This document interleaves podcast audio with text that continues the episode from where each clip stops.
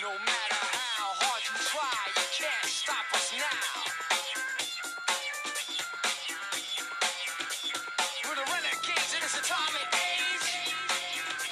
This atomic age of renegades. renegades. Hi, everyone, and welcome to the latest episode of the FPL Renegades podcast. My name is Drew, and as always, I'm joined by my only pal, Kirks. How are you, Kirks? Good, thanks. Only pal. We've we've Yeah. changed the intro. Last week you said I was your only pal, so All right. okay. my only podcasting pal now.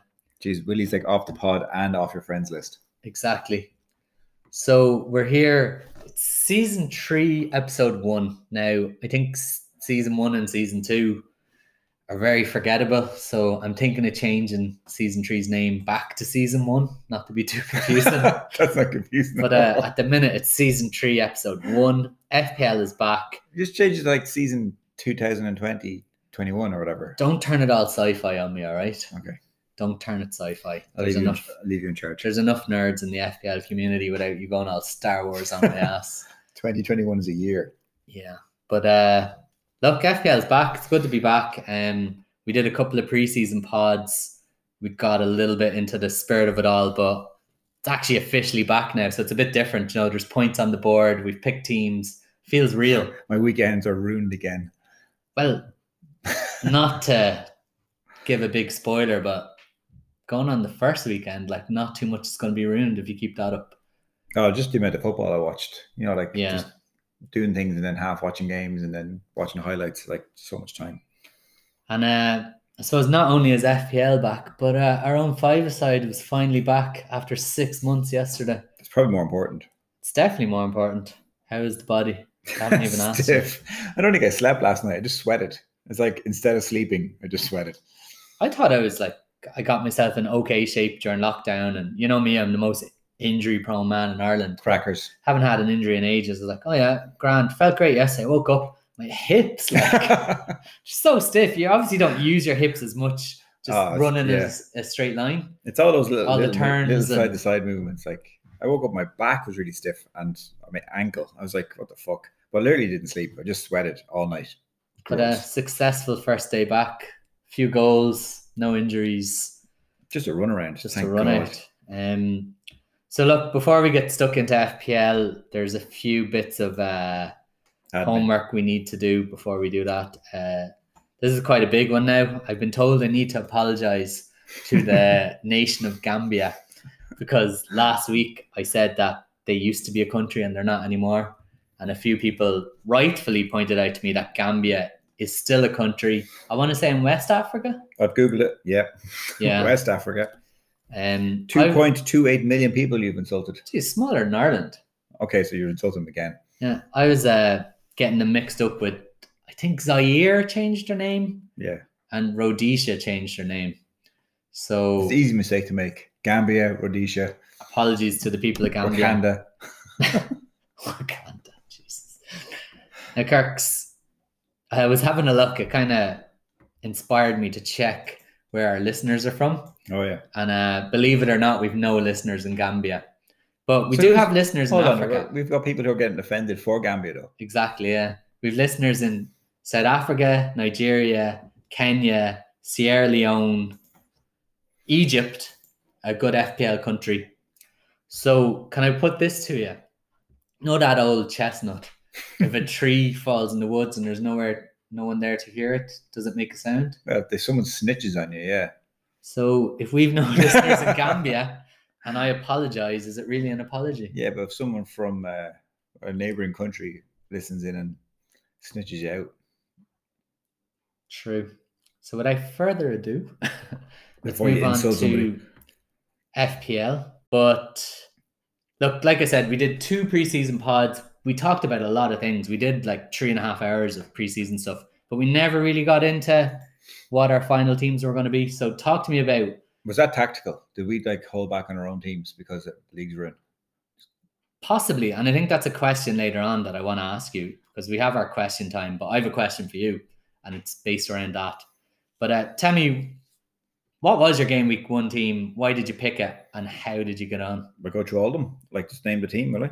Yeah, and if you have any kind of Yeah, okay. good snippets on why you picked them, work away. But if you have someone like Ramsdale, just skip him because he's shy. All right, I'll, give you the names anyway, and then uh, we'll go through it. So Ramsdale, Saliba, Alex Arnold, Justin, Rashford, Ward-Prowse, Salah, Keita, Aubameyang, Bamford, Vardy.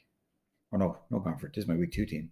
I had uh, Nick Ketia. Scroll up the points and then give you Nketiah. your exact team. I, I can I can pronounce this properly. Nketia. How do you do so well at FPL? I don't know who these people are. So Salah, Aubameyang, Keita, Ward-Prowse, Nketiah, Vardy, Fabry, Saliba, Wickham, and Rashford. So um, I think I said last week was just stick to what you know. So I think the main points came from like the guys Salah, Aubameyang, and Vardy. Like the top scorers from the last couple of seasons. Just put them in your you team. said on the last pub, pub, pod. These beers are Dale, 8% beers are striking real again. bad effect. Uh, stick to what you know. Yeah. So I That was an exact quote though, and it came true. Yeah, no, it was grand. That, that was most of my points. Like obviously Captain Salah, but um, I think the big uh, points gain was probably James with 14. That that won't happen every week. Um, but like Alex Arnold was one point, Keita was one point, Ward Prowse was two, and Ketia was one. So they're pretty shit. Um, James probably got me out of the bag in terms of a good start, which is deadly. But uh, yeah, it's just the, the three boys. Like you guaranteed they're going to get goals, and they did. So happy days. Yeah, you got 90 points. Like even taking out James, my maths aren't great, but what's that? 76 points. Yep. Still would have been well above the average. Yeah, and it's basically down to those three lads who, like, I know it's really stupid to say, but like the top scorers for the last three seasons. It's like, Yeah, and I, I say it on the pod week in week out in preseason because it's relevant that you're well known for having a good start. I think Salah made it a little bit easier for you this season, like Yeah. 40 points. Yeah. but still, but he wasn't even the most captain player in the game. was, Aubameyang over, was it? Yeah, but take out Salah, still 50 points was the average. So you got the average without your uh, captain. free scoring captain. Yeah, it's a little bit disappointing in that I actually did have other players in there. I made a mistake with Saliba from Arsenal. Um, I had Holding in, and I was just convinced he was going. I, like they're trying to loan him out to Newcastle, and I was just like, he was in the shop window for the Charity Shield. I just thought he's going, he's going like somewhere. And Salah was played, he's back. Iman Gabriel wasn't going to play, and just got it all wrong. I mean, Yeah. I probably should have on the morning. I've realised Holding still there, and he's probably going to play. That would have been nice. Can I ask you a question? Is Rashford actually on your bench? You haven't transferred him in. You Rashford's him. on my bench. Yeah, that's for week two. That's de- really, Yeah. that's deadly. Ninety points, and you have Rashford. Yeah, Yeah. so he plays next week, start. and I've ma- already made my transfer for next week. Uh, just watching the the price rises. Yeah. I'll get to it later. Cool.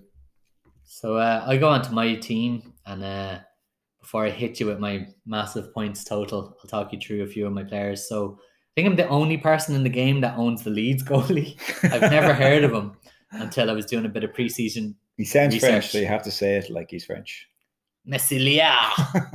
He's at 1.4% ownership. And uh, yeah, you can see the four goals. But I I was looking at the fixtures and I was looking at Leeds, and Leeds were quite tight in the championship. Um, they obviously had a horrific start against Liverpool at Anfield, but after that, they played Fulham, Sheffield United, Wolves, Villa, Leicester, Palace, Yeah. and Everton. they played really well. Um, actually, I had Dallas in my team, and I was actually quite disappointed I didn't keep him. I thought they played very well. Yeah, but like you, although I see you're after breaking that rule, I usually go for a four and a half million goalie, four million sub. Do you have a five million goalie in Ramsdale? I've gone for five million in Ramsdale, and I'm thinking about going five million going forward as well. You're a sellout, so you are. I am. So I didn't want Ryan. I didn't like Brighton's fixtures. I didn't want McCarthy because I didn't want to double up on Southampton. I didn't want a Fulham goalie. I'm missing somebody. But when I I think they've picked up on this a little bit. The pricing is Yeah, a little bit more accurate, I think, and that's why maybe I've set up to the five, Yeah. and why it's so hard to get to four and a half. so when I weighed it all up, I was like, I'm gonna pick the Leeds guy because I think they're gonna strangle some of the average teams. Like they Mm. mightn't even get that many shots. So a few people were laughing at me, going, "Why do you have that guy? He's playing Liverpool." But like this could Yeah. be my goalie for the It's season. It's not a one week decision. Yeah, or until I wild card at least. yeah. Then I have Trent because why not? Everybody Blocker, has to have anything. Trent. Um, I'm quite interested to see plenty of people are selling him and losing faith after one Yeah, game. he, he wasn't great, and like he wasn't really involved, and defensively he was shite. But what do you do? Like, do you do you sell him and then do you become one of those guys who starts crying when he scores a free kick and gets an assist against Chelsea? Yeah. Well, see, his XG, XA, and everything is in line with what he got last year. Like he wasn't like he fluked last season. Like he was in the positions, and it was was taking the direct free kicks. Um, I'm keeping him as hopefully. Me too. Unless like five, six game weeks in, Liverpool can't buy a clean sheet. He's not creating anything. I'll think about it. Like seven and a half million will be expensive at that stage. But It is hard to Look. seven half million on a guy who's not giving you points, but like he's potentially going to be the highest scoring defender again. So and possibly midfielder, midfielder under nine million. Do you Yeah. know that kind of way? Yeah. Uh, Kyle Walker Peters, four and a half million. James Justin, I only changed him at the last minute. I had Vinagre in my team and dodged a bullet there. Did you not have Thomas in your team? No, thought we had a Cornish, or maybe it was the other. you were thinking Justin was Thomas. Oh yeah, because all their names Yeah. are the same. What's the other guy's name? Luke Thomas, James Justin. James Justin, someone else. That's why on my team here you see Justin is before James, so don't get confused with James Justin. Uh, so Justin, I reached James. He was a bit of a punt. I thought it was like a bit of a sneaky punt, and then I seen you have him. like it wasn't that. Maybe just we were talking to each No, other. No, actually, um, I think I copied you. Um, I think you you stuck it up as a sneaky punt, and I was like, looked at it, and I was like, he's going to play. Well, Chilwell's out. Chilwell's out. I was like, but I thought it was going to be Azzy on the left, him on the right back, and kind of going for the clean sheet. I'll sub him out. Yeah, But then, like, me too. And uh, his delivery is deadly. Like I didn't think he was much of a goal threat, and he probably isn't. Like he scored an absolute Yeah, thunder bastard that of one a goal. that one happened again. But uh, like he's taking corners. His crossing is Yeah, pretty wicked. So it is. So put him in. Clean I- sheets and corners is enough for five million to be. You're your going to get a clean sheet as a Chelsea defender, though. Well, Thiago hopefully steps in, but Yeah. the keeper they have to change. They've, I think they've signed that Mendy guy, but I'm not sure. I don't know a lot about him. Like Lenzer, Lawns, Where's? Rennes, maybe. right? Uh, they signed Cech from there as well, so they've a bit of pedigree of signing. I think that was their whole tactic. Where do we get Cech? Okay, let's just do the same again. Yeah, uh, I had Son, and it didn't really work out. I thought he could have created a few assists. He had one or two shots. Tottenham are very poor, so they were. But I like all their home fixtures at the start. They've like they had Everton, but they've Newcastle, West Ham, Brighton. I'm gonna God, I wouldn't fancy them to beat the other two of them. Saint-Maximin five and a half million. Yeah. Didn't really have anyone else. He didn't You look got, great got three either. points. Yeah, he looked a bit all That's not- razzle dazzle without going But to I, be creating. I know points. it sounds stupid, but three points for a, a nutting five and a half midfielder. Like mine was Keita and he got one. So I think Aubameyang, everyone had to have him for the first two weeks. I took a punt on Havertz. I had Vardy and I had Werner. So I'm going to try and wrap this up because rambling on a bit. But my big thing, as some of the more uh, eagle-eyed listeners may have noticed by now, is I don't have Salah, and uh, I had Salah in my team eagle eared. every yeah exactly every draft team until the Friday before FPL. I was off work. Sat Classic. down. No, I sat down for a few hours. I was like, actually, I way prefer the balance of my team without a 12 million Salah. I'm only going to want him for two out of the next nine fixtures. I do realize Leeds are probably one of the better fixtures. Like at home to Anfield, it's their first test in the Premier League, and it's going to be pretty damn hard. I didn't think they'd put up as big a fight. And like when you say as big a fight, like Liverpool were the better team. Gifted You know, they had way more chances. Leeds scored a, few low XG chances. Van Dijk gifted Bamford a goal. It probably shouldn't have been as close. No, well, it was bad defending, but yeah. Yeah. But look, I got 65 points and without Salah, like I was already down 40 points. The average is 50. So I came out of it quite well. And if I had had Salah, I was looking, I wouldn't have had James. You're kind of relying on game week two though, where it's Chelsea Liverpool and anything can happen there. It could be nil all, it could be one all with, with no Salah involvement. if Salah goes nuts in that, then it's been a huge mistake. It's, al- it's already been a little bit of a mistake. Like the first test, I failed, but uh, yeah, like I said, I wouldn't have had Vardy thirteen points, wouldn't have had James fourteen points because I couldn't afford a five million defender. Yeah. But uh, I still would have been better off having Salah. But look, sixty-five points. A lot of people have Salah and did worse. Yeah. they didn't. I, I toyed with taking out uh, Trent like maybe an hour before the deadline and then just didn't have time. But that would have been in hindsight deadly. Yeah. Um. But yeah, look, wrapping it up for me. Well, I'm gonna wrap it up for you as well because I just like talking. Ninety points, like happy days. Oh, I'm really delighted. Yeah. for 75k. Much more. Um. I don't But know. like anything uh, above the average, like it's it's such a swing around, right? yeah. So like the first game week with the blanks, and you go into the second game week against Liverpool, Chelsea, and City and United are back. Like really, you can't really look at one week in isolation. Oh, no, you you have to be looking at the first maybe five as as a group of games. Like it's such a swing around next week.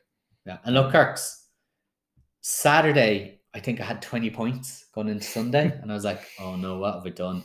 And I was trying to put on a brave face and I was out and about, just like, yeah, this is, do you know that gif you put up of the dog in the house that's on fire? like, this is fine. I was like, this is fine Yeah. walking around. I love that gif. And look, come Sunday, Vardy scores two goals out of nothing.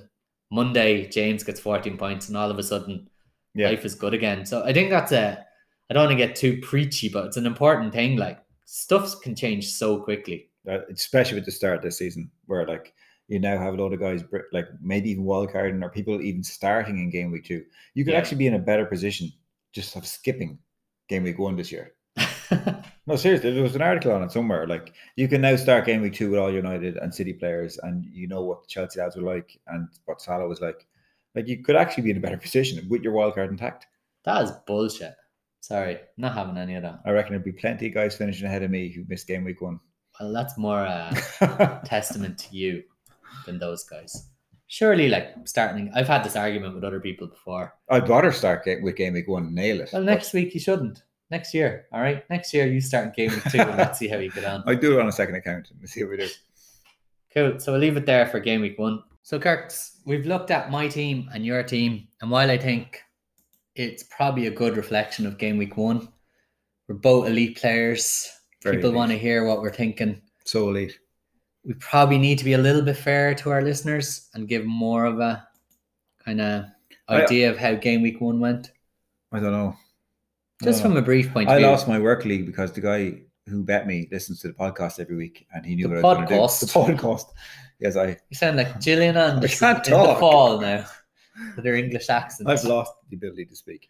But what I was trying to say before I was so rudely interrupted was uh like some of our listeners aren't elite players, believe it or not. They want to hear a little bit about other teams. Are we actually elite? We're, we're elite Oh, right. I'm I'm stamping, putting that stamp on you and me. Elite. Apparently, I say it every week, which is a lie. But uh, I'm now adding you to that equation so people can't cyberbully. me right, so we have to we have to give them an insight into what we're thinking for next week. Yeah, just because like we can't expect all of our listeners to have such a high level of thinking. Even though You know, my Kirks, I know one of our listeners came 27th in the world in 1819. So we do have some shrewd listeners. listen to us for the laugh.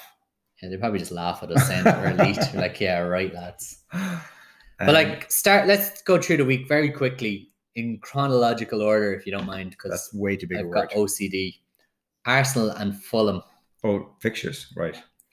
Just what stood out? I don't want you to go through and say Lacazette scored because everybody knows. He Oh, scored, right, okay, but, yeah. like, Um, what stood out? Um, Arteta stood out to me. Um, in what way? he's got a touch of the pep about him, to be honest. I Dose of the peps. Dose of the peps. I, I think he's doing a good job. I think he has a, a really good game plan for Arsenal. I think they're able to defend and they're able to attack. It's they're quite balanced. I like the, what they're, what he's doing, but he just could not call his team uh, on the first day, and I think that's going to be consistent throughout the season. I think he is going to be a bit of a pep roulette type manager. Um, Holding was on his way out and started. Gabriel hadn't played a game and started. in six months, I believe. Martinez started the, the last couple of games and Charity Shield, and he was dropped. Although kind of saw that one coming. Um, I think fair play to Arteta. Like, if somebody wants to go to Villa, just don't put him on your bench. It. yeah, like you have you got ambitions? Have you got ambitions? Kirk, you know what's so funny about Elneny? El Neni. Elneny? On one of our preseason pods, you were like predicting the Arsenal lineup, and you said Xhaka and Elneny in midfield. And as you know, I edit the pod, and I edited out that bit because I was like, "This fucking Egypt, like Elneny is never going to play." And then he played, and he played quite well. He did, but Ceballos came off the bench and played better. Yeah, he's just way more Um, direct Just- and just- dynamic. Yeah, and he'll definitely be starting. he actually looked angry. Like he looked like he was trying to impress. But angry. He fucking knocked the head off and Nketi at the start of the game. yeah. Um, who was the other starter? He started Willian, who I didn't think was going to play straight away. He started Lacazette up front, who I thought he was trying to get rid of. Yeah. and now he's keeping him. Um, Pepe on the bench. It just it was it was hard to pick the team, and you know, in hindsight, like Holding probably probably should have gotten that. Like I said earlier, um, Willian I had in one of my drafts, and then I took out, and it turns out I get three assists. You're like fuck's sake. Um, so I would say just Arsenal going forward, they're going to be a better team. Um, Yeah. But they're probably going to be a bit unpredictable in terms of maybe who lines up. I think I think Lacazette Lacazette could be on the bench next week easily. Cool. I think you've covered that pretty well, so I'm not even going to give my two cent. Anything for Fulham? Um, not really, no. No, they're going Uh, down. Mitrovic obviously wasn't in the starting lineup, but I think that was just to do with his fitness and he didn't have much of a preseason. He played two games for Serbia, came back a bit tired. Um, I fully expect him to start against Leeds at the weekend, Yeah. like he's their talisman, as they say. I think they're going, they're going down now though. Like we Bottom. can just sign that off now. Bottom of the league. Them or West Brom, I yeah. don't know. I think even West Brom had a bit more. But anyway, yeah. We'll move on to Palace and Southampton. And uh, what stood out for me, and then you can give your opinion after. Uh, Zaha started up front, but I wouldn't get too excited because I don't think that's going to happen. They played a 4 4 2. Batshuayi wasn't Yeah. in the team yet. I think when he does play, Zaha's not going to be up front. If Roy sticks to a 4 4 2, then it's got, probably going to be Jordan Ayew and Batshuayi, and Zaha will be back on the wing. Um, it was nice though. He got the goal, and like everybody loves an out of position player. Palace were quite tight. I thought Southampton were a little bit disappointing. Yeah. Um, I don't know if they miss Højbjerg, who didn't do a lot for Spurs either, but they just didn't really get going. They weren't as intense as usual. Danny Ings was anonymous until he got a header laid on that he probably should have scored. Kyle Walker Peters was quite promising. Yeah, Um, for, for his price, definitely. Yeah. four and a half million. He got a lot of touches in the opposition half. He was very far forward. Um, I think he put that ball onto Ings's head. Four and a half million, and he wasn't sent off. Remember, like it was just, oh, the bars. Yeah. it was just like I was, I was actually working and I had the match on in the background, and I seen him getting a red card, and I was like, I have 15 players. There's like how many players in the game that I could have picked. There's like going to be X amount of red cards in the season, and I've picked the guy that gets the first red card. And then I seen it in slow motion, and I thought it's probably not a red card, but It was good to see the actual bar work properly, though. yeah. And John Moss had to waddle over to the screen on the side of the Hey, pitch and make he's his a own professional. mind. He is. Um, I thought Che Adams looked a little bit more dangerous than Danny Ings. He had a couple of chances. He set up Redmond for a shot he should have scored. Um, to be honest, going forwards, there's nothing really from Palace that I'm interested in, and I thought Southampton were a little bit disappointing. Yeah, I just thought Palace were a little better than I thought. Um, solid as usual, but surprising maybe with the backline they had. Um, it'd be interesting to see their lineup because is actually a great signing for them because it gives them that chance now to play uh, Zaha, Batshuayi, and Iman Eze as Yeah. the front three, which is actually quite dangerous. It's actually, and if they stay as solid at the back, um, they're probably their chances of doing well. Or like I, I wrote them off at the start. couple- I said they were ago. relegated. Yeah, I think they've a little bit more about them now. That- That one signing makes a big difference to them, I think, or the two signings, Eze and Batshuayi. Um, biggest thing I took from it was Southampton. A lot of people are tripling up on Southampton, and like there was one person we were talking about last week trying to sneak in a four two. Yeah. Like Southampton are a mid-table team. They're going to finish 12, 13, 14, 15, 16, whatever. you don't Like- think they could be like 8 9? No. No, I don't think so. I think they're too hit and miss. Like it's great when they when they bang, like, but and Ings will probably get a few goals, but you can't be relying on like with three, four players. I think that probably proves it. Um, I had Ward Prowse, and mainly because of free kicks and penalties and whatever, but I'm probably going to get rid of him. I, I don't know what to take from that game. Neither. Yeah. Uh, one thing I will say about Palace is, and even while I was saying they were going to get relegated and before that performance, I was looking at them from game week five. They play Brighton, Fulham, Wolves, Leeds, Burnley, Newcastle. They thought if you're going to get in a Palace player, and I don't even know if it's going to be a defender or some sort of attacking player, who knows, because like there's nobody jumping out. But if I wanted a Palace player, it's going to be for that. So I'm going to watch them for the next few games and Yeah, See, I suppose Mitchell. Mitchell got a clean sheet at four million. I was, but he's only replaced. Surely Van Aanholt gets that spot back. Is he not a DJ? Is he? Shit. Armin Van Arnold. but uh, Yeah, I know he's definitely going to get the I'm- spot back. But like, why not get him in for? I'm, you I'm, know thi- he's I'm thinking Ferguson in the long run will will take the right back spot. Um, I, he's got a knee injury though, isn't he, or something? So let's see. Yeah, I think same as you. Just watch and see what happens. Cool. We move on to probably the biggest game of the week from an action point of view. Liverpool four Leeds three. I had backed the draw, and I was full sure it was going to happen after that equalizer. Yeah, But what what a fucking mental game! So I suppose we have to start with Salah. He looked sharp as anything. And he looked, yeah, he looked really, really good. Like really fast, really on the ball. Like just the most dangerous player on the pitch by far. And like I hear people going, oh, two penalties. But like other than that, he was very sharp. He created a few chances, which isn't like Salah. Yeah, Like that he got his head up and he played Mane in once even. yeah, there was that little kind of uh, pass movement on the break. It was like who was the midfielder? I know Ed to Salah to Mane, back to Salah, back to Mane, and he missed. But just like he was all over the place. He was lightning fast as well. And as a man who started off with, I was joking with you that uh, it was a case of two brothers. It was Mo Salah and No Salah, and I started off with the wrong brother. Um, can you name any brothers that have uh, fought each other over the years? No, Physically, or just just in general, like in anything. So like you went with Mo Salah, I went with No Salah, and like Mo Salah bludgeoned No Salah to death. But I was trying to think earlier, like, is there any kind of examples of it's like Romulus and Remus? Romulus killed Remus and founded Rome. Kirks. Let's turn this into a history podcast. yeah, I don't know. You put me on the spot. I can't. It's like name two brothers, the Batman and uh, Cain killed Abel in the Bible. fuck off. And Kirk's my two favorites. Phil Mitchell and Grant Mitchell used to fight each other all the time. I couldn't tell you who won. You never fought one of your brothers? Not really. I wouldn't fight one of them. He's a ninja. It would literally kick the fucking shit out of me. Me neither. Like my brother would knock the head off me. But uh anyway, where were we? Mo Salah won that battle anyway. Um but look, yeah, one of my favorite games to play on Match of the Day is uh, when Salah scores a goal.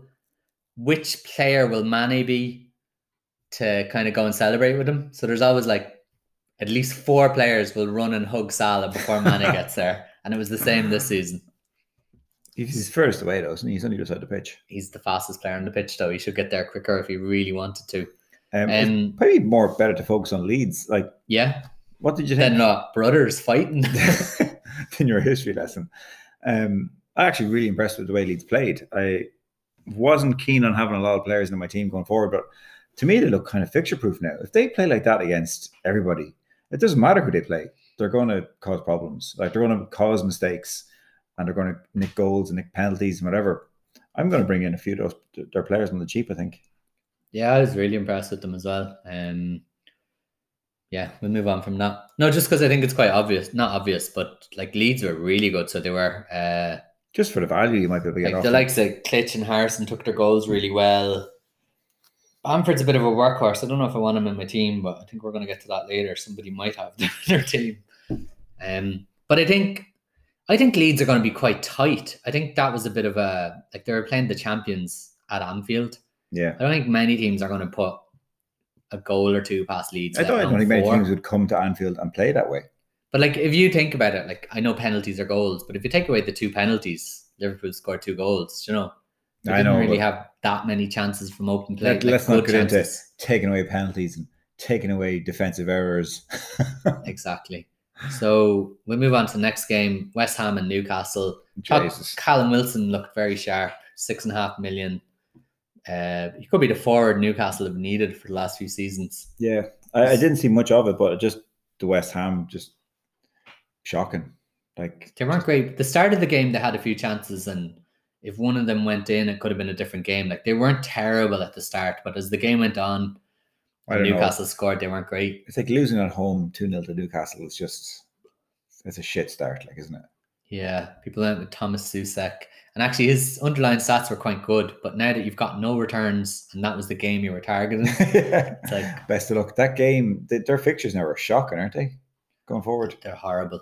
Um, West Ham, they play Arsenal, Wolves, Leicester, Tottenham, Man City, Liverpool. That's fucking dreadful. Yeah. So See, the they turn around game week eight. I know, but by then they're fucked, aren't they? They're like bottom of the Thomas league. with Soucek's three point nine zero- million. yeah, zero points, and like every game is like a must-win game to fucking fight off relegation. Do you know who looked good actually? Uh, Jamal Lewis, Yes, And he's left back. going into my team. four and a half million. He was really attacking. Newcastle kept a clean sheet, and kind of regret not getting him in. He was on my watch list, and I, I just had this feeling that he mightn't start the first game as a new player into the group. I had two Newcastle players in my original draft, but based on the fixtures and like you know just kind of solid. It was the preseason fixtures put me off completely. Like they got was it lost to Bournemouth, was it? And some League One team, and I was like, oh fuck this, they're shite. I'm going to avoid them. And um, no, they're they're quite good. Yeah, Like, and sure- then sure they also have uh, Ryan Fraser to come back in, who we know is a good FPL player when he's on it. It's it's actually not a bad team. Like they if they can follow this up, like they should Yeah. be okay. Do you know who had a good game as well? Jonjo Shelvey. He's like, a ball player. He had a lot of shots, created a lot of chances. You're not going to get him in your team, I don't think. No, not for FPL, but his stats were quite good. he's a good player for them, though. I mean, even the last couple of seasons, he's a he's an important player for them. I wouldn't be getting him in FPL. If we get sent off. One of your friends played right back. Uh, he was quite impressive, created a few chances, clean sheet. Javier Manquillo. Is he still there? Yeah, I didn't even know he was the right back. tell you, I Yedlin thought he was was a left back for some reason. I think he played left back. Did he? But he's Yeah. right footed. I want to say. Okay. But what happened to Yedlin? Gone? Dunno. Is he gone? no, he's still there, but he didn't play. Yeah, I think Holding would have been a good signing for them. I know they got like a 400 centre backs, but they all seem to be half injured or like crocked or whatever. But, um, yeah. no, they did really well. Lascelles was in my um, original draft as well, and I think he's a good player and he's captain. He's guaranteed to play. But I think Lewis is probably the way into that team now, and Yeah, West. West Ham avoid. Oh, I suppose we better mention Jeff Hendrick, golden and assist. Um, his assist was a bit jammy, like he just flicked on across and Wilson got there, but his goal was class. The Irish Pirlo. Jeez, I've never heard that before, and I feel a little bit sick now that you've said that. It was an emphatic finish. It was a great finish, but like I'm not going to check his stats, but that's a goal and assist. I'd say Jeff Hendrick has never got more than two goals and two assists in the season. I, I, there was some, you know, those stupid stats they roll out, and I'm going to have a rant by that later on. I think if I give me the chance, the fucking stats. Um, Hendricks was like a first time he's ever assisted and scored in the same opening game in 90 minutes or Yeah. something like that. So it was a good game for him. Kirks will tell you this much: he's a better gin than he he is an FPL player. Okay. So uh, we move on to the next game, and uh, West Brom nil, Leicester three. I watched this game, and West Brom started quite good. yeah, I actually watched the first half. They must did they score all the goals second half? I missed all the goals, anyways. Whatever way I fucking watched it. I can't remember to be honest. Um, Castagna got the header, but I can't remember if it was in the first half or the second half. This is a, probably the kind of thing we should look up, but uh, now that you've like put us on the spot, I don't know. Um, no, I suppose the point was I was watching it and I have two Leicester players and Justin got a yellow card while I was watching it. And I was kind of like, oh, bollocks, this could go, like, this could go, was it all Pete Tong? But um, I came back then from shopping wherever the fuck I went and it was 3 0, Vardy two goals. And I was like, happy days. Just an assist, clean sheet. Yeah. It's mad though, isn't it? Like what absolute fucking donuts FPL can turn us into. Do you know, you're watching a match and James Justin gets a yellow card and it's just ruined your Who the fuck is James Justin? It's like uh, minus one. He's not going to get bonus now.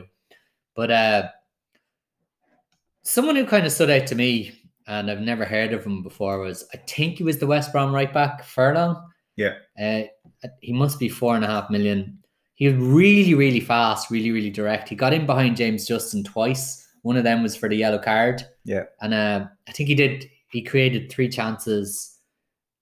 He looked like he might be someone to keep an eye on. Just West Brom aren't going to keep many clean sheets and uh, they're probably not going to score many goals. So it could be a futile kind of suggestion, but I think we need to point out these kind of guys. Um, Castagna, I thought was okay. James Justin, I thought he was a bit He's a little bit out of his depth. awkward at left back because he's right footed. Now I don't know if it's just because I know that, and in my head I was noticing all these And he got, times. he got cut out a couple of times and the yellow card he had to take. I, but then he gets fouled for a penalty. I don't think he plays when they got a full strength team Probably not. I think Pereira goes right back, Castagna left back. and the two in the middle, Evans and Soyuncu. But I suppose we all knew that when we picked him. Like, Yeah, oh yeah, totally, yeah. I don't think Pereira's back till October. Vardy, I thought was very quiet, um, and I was paying close attention to him because I got him in instead of Salah to affect like, like it was like Vardy and Havertz instead of Salah and maybe Che Adams or something like that. So I was really keeping an eye on him. But like, that's why you pay those big bongos for a penalty taker. You do like Fernandes, Vardy, Salah, all these guys who take penalties. Like it's a huge part of Yeah, like the, the why you pay the money for them. Like they could have the, the shittiest game ever and score a penalty in the 90th minute. Like that's why you pay the extra whatever half million million up up on the penalty taker. Agreed. Next game, Spurs nil, Everton one. Uh, rejuvenated Everton. Like they're Yeah, it is a very interesting game. I didn't get to see a lot of it again. I watched the highlights, but the highlights are a bit misleading. But uh, Spurs were shit. Everton were deadly, is what I kind of took from it. Yeah, I, I watched that game and uh overall Spurs were shit, but like before Everton scored, Spurs could have scored a couple of goals. Uh Son put in a wicked cross to Harry Kane. He was about a toenail away from scoring. One of our favorite uh examples of Jamie Vardy, you know, in his Yeah. XG when he's like a whisker away It and it doesn't count, count, as a yeah. chance. But like it was pretty I thought Kane should have got there. He set up Dele Alli, who should have probably scored. Um, Doherty should have scored when Kane put a nice lofted through ball to him. And then I don't know, not out of nowhere. I think Everton probably were the better team.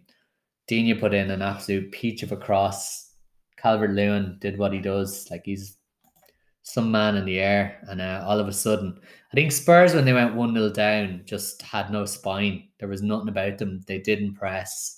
Yeah, it was very disappointing hearing the comments after the game. You know, unprepared, unfit, uh, COVID. Everybody had COVID. Yeah, Uh, it was just a lot of excuses and like a little bit Jose-ish. it was very Jose-ish, and I like that as a I said adjective. what's a descriptive word and adjective. Yes. Um, I didn't see a lot of this game other than the highlights, but the numbers, um, what stood out was just Richarlison, and he's totally on my watch list now for my wild card coming up very shortly. Like he had so many shots from the highlights, he had so many chances.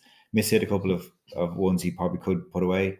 Um, couple of that that what was that one you were showing me with the the foot race against Vertonghen? Jesus Uh, I think. Ben Davies put a misplaced pass back into his own half, and it looked like it was going to Alderweireld, and like right to him, and all of a sudden Richarlison comes out of nowhere, and like he's not a guy I would think is rapid, but he, But he must have had, like- he made up the ground. must be like three to one in terms of the distance. Yeah, he did everything right as well. He kind of had a lovely first touch, got in to Lloris, went past him, and like it wasn't even that bad an angle, but he just started falling down before he shot. Yeah, someone came onto the line as well, but I, I just from watching it though, like he had something like seven shots, which which is He, did, impressive he had seven shots, five in the Um, box, two big chances. And looking at them, like he, he could have easily put two or three of them away. Um, so I don't know. I like preseason, I wasn't keen on Spurs anyway, so I'm still not keen on them. Obviously, Do you own any of them? I'm no, I, but like I wouldn't have been keen on everything last season, but this season, those those signings are great. Like they're really Their midfield is stealing. they now. really change the whole approach to that team. Like, yeah. if you look at la- the start of last season when I'm giving out about them, they had Iwobi and Walcott and Davis and whoever else fucking playing.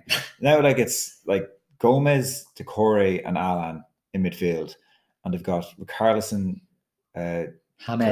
Hammers on the right, and then Calvert Lewin in the middle. Calvert Lewin is, is fine. I, I don't mind Calvert Lewin, but that midfield and the two lads out wide is like that is such a difference. Like I'm like seriously. This is amazing, Kirks, because like Two or three players. regular listeners often point out how much you hate Everton, and like often point it out in a correct way. Like if you had lads in our Twitter group chat, would be like, "Oh yeah, Everton are shit." Kirks was right. Just last season when they were like Yeah. losing a few games, so you've done a big turnaround here Right. based on a few signings. Yeah, it just the balance of the team has changed so much. I mean, that midfield has gone from I don't know Sigurdsson who does nothing other than take a free kick, uh, Gomes and Delph. I think we said Delph sometimes, Or Schneiderlin the odd time. Oh yeah, well, he's he's gone. He used to be a good player.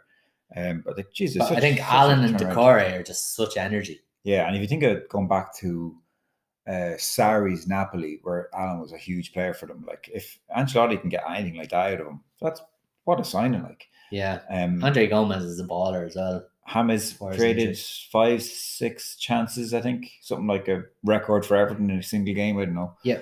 But um, yeah, totally convinced to stay off Spurs and um, back on Everton.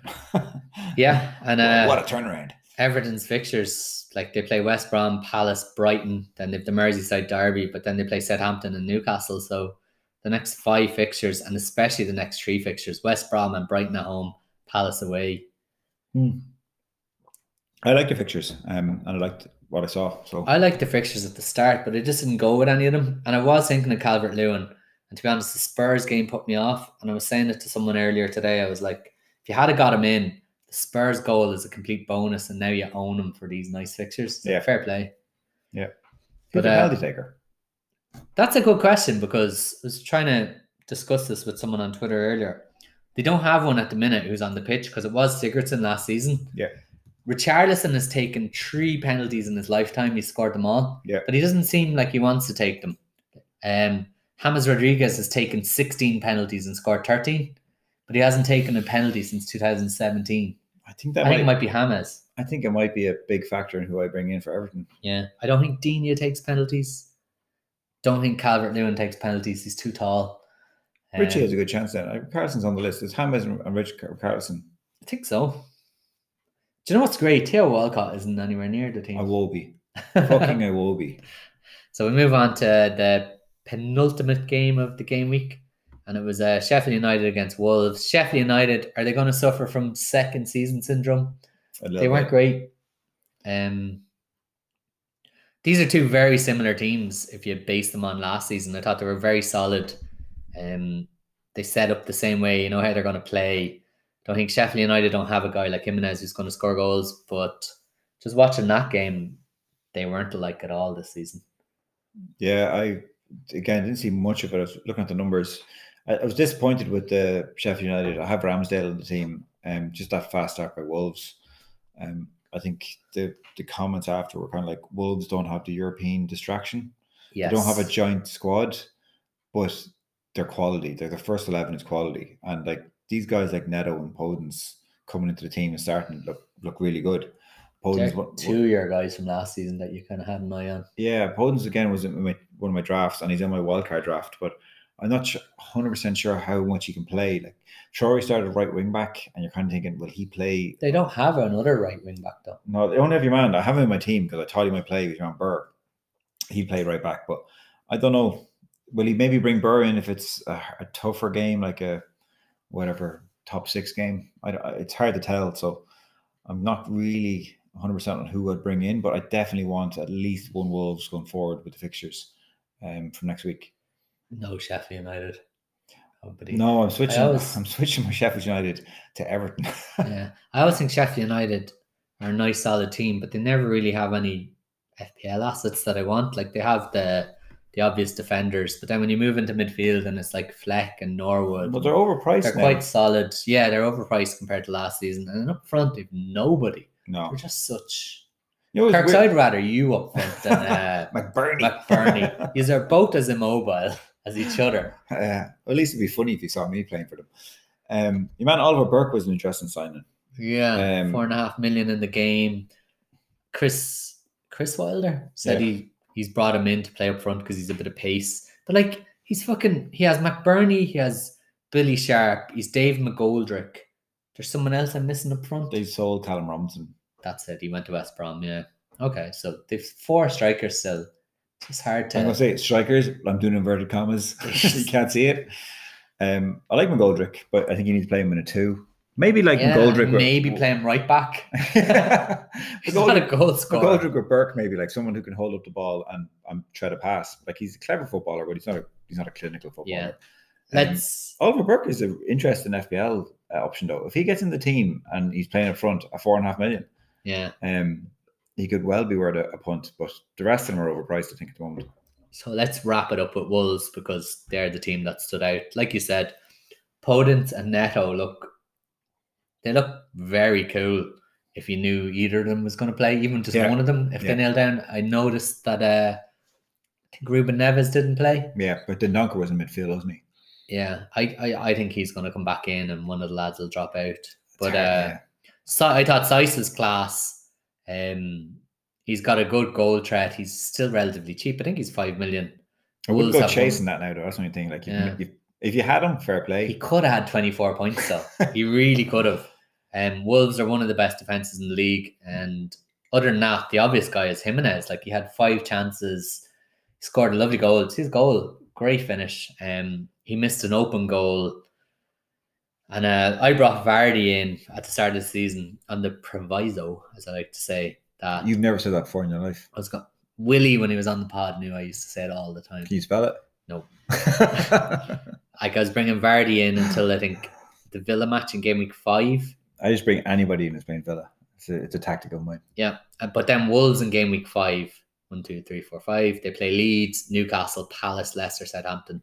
So I think I'm going to go Vardy to Jimenez then. Jimenez, he gets all the chances. He just doesn't ever look like he's going to score two goals. Though. But he takes the penalties as well. So like he's just likely to score every game they play. Like one goal every game. And that will do you. That'll be fine, thank you. Um, So I, to, just just finish off. Wolves are a team where I'd happily have a defender, a midfielder, and a striker. Like I think that's all the way through the team. That says it all. And I think something you said earlier on is a big thing. They've no Europa League now. So Yeah, they're they're a good team. So they're, they did really well in the Europa League with a really small squad. yeah. And now that that's not there, they have a slightly bigger squad. They bought a few more Portuguese lads. Yeah, your man Filva.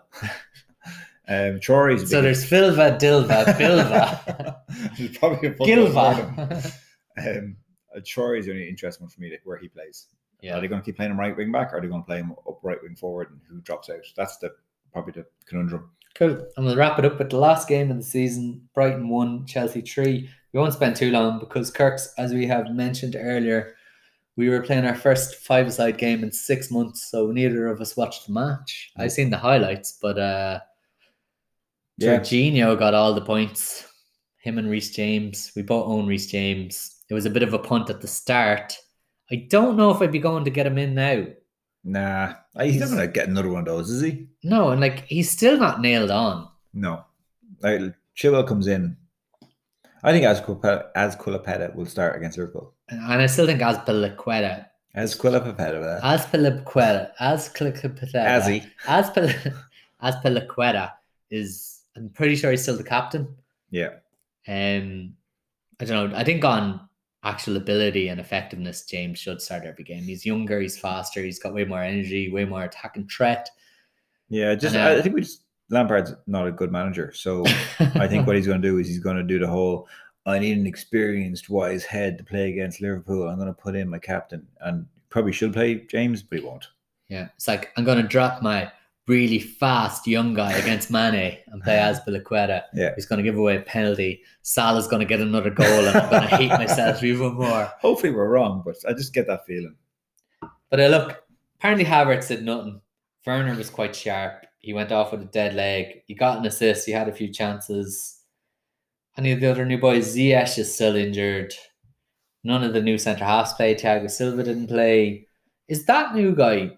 I Right don't want to put you on the spot. Sarr. Sar. Is he gone out on loan or is he still there? Oh, I didn't see that. I thought he's he's a right back though, isn't he? No, he's centre half. Oh, then fuck it. I don't know what he's doing. No he's idea. apparently really good. He was at Nice last last year. He's really fast, and I don't know. They kind of need a bit of. Actually, they don't need pace. They need a bit of experience. They need Thiago Silva with someone fast. Uh, I thought that would have been Tomori maybe this season, but Yeah, he seems to be playing Zouma again. So I think we have to give a mention to Brighton because apparently, by all accounts, they were the better team. Like they had more possession, had more Actually, chances. I quite like Brighton. Um, I didn't like them as much a couple weeks ago, and I was looking at their team and I was kind of going, you know what? Your man Ben White coming back in from Leeds with Bielsa and kind of a baller. Um, Lallana midfield went off injured. Fuck's sake. Um, but uh, overall, like Potter likes to play football, and they play three at the back. I, I think I might bring someone in. Yeah, and Lamptey was very good. Four and a half million. Um, he got an assist. He created a few chances, and like Chelsea's goals, like you have a penalty. You have, like I said, an absolute Thunderbolt, from yeah, Reece James. and one And, was uh, a fucking deflection. deflection. Yeah, Like it's not like they didn't have. they gave up the clean sheet easy. Yeah. No, I, I'd be looking at Brighton as a potential uh, value options. Cool. So we've thrown a good eye over game week one. Let's move on to game week two. And uh, what are your plans for game week two, Kirks? And are there any games that catch your eye? Any players that you kind of wish you had? Well, Andy, I'm, get- I'm Drew on the pod. oh yeah, okay, Drew. Yep. let's get into this. Bore people with the fucking numbers. Um, my biggest concern with game week two and game week three, game week four, those kind of early game weeks, is just the price rises are killing me. Um, especially with the blanks uh, on game week one, all the United and City players. Um, there's a great website, fplstatistics.co.uk, that show you the price rises expected for the day. And like all the guys who are going up, Fernandes, De Bruyne, um, fucking uh, Bamford, Gabriel, Justin, all the kind of players that you might be thinking about bringing into your team are all going up in price. And if you're trying to kind of sort out your wild card and who you're going to bring in, it's just a, such a pain in the hole.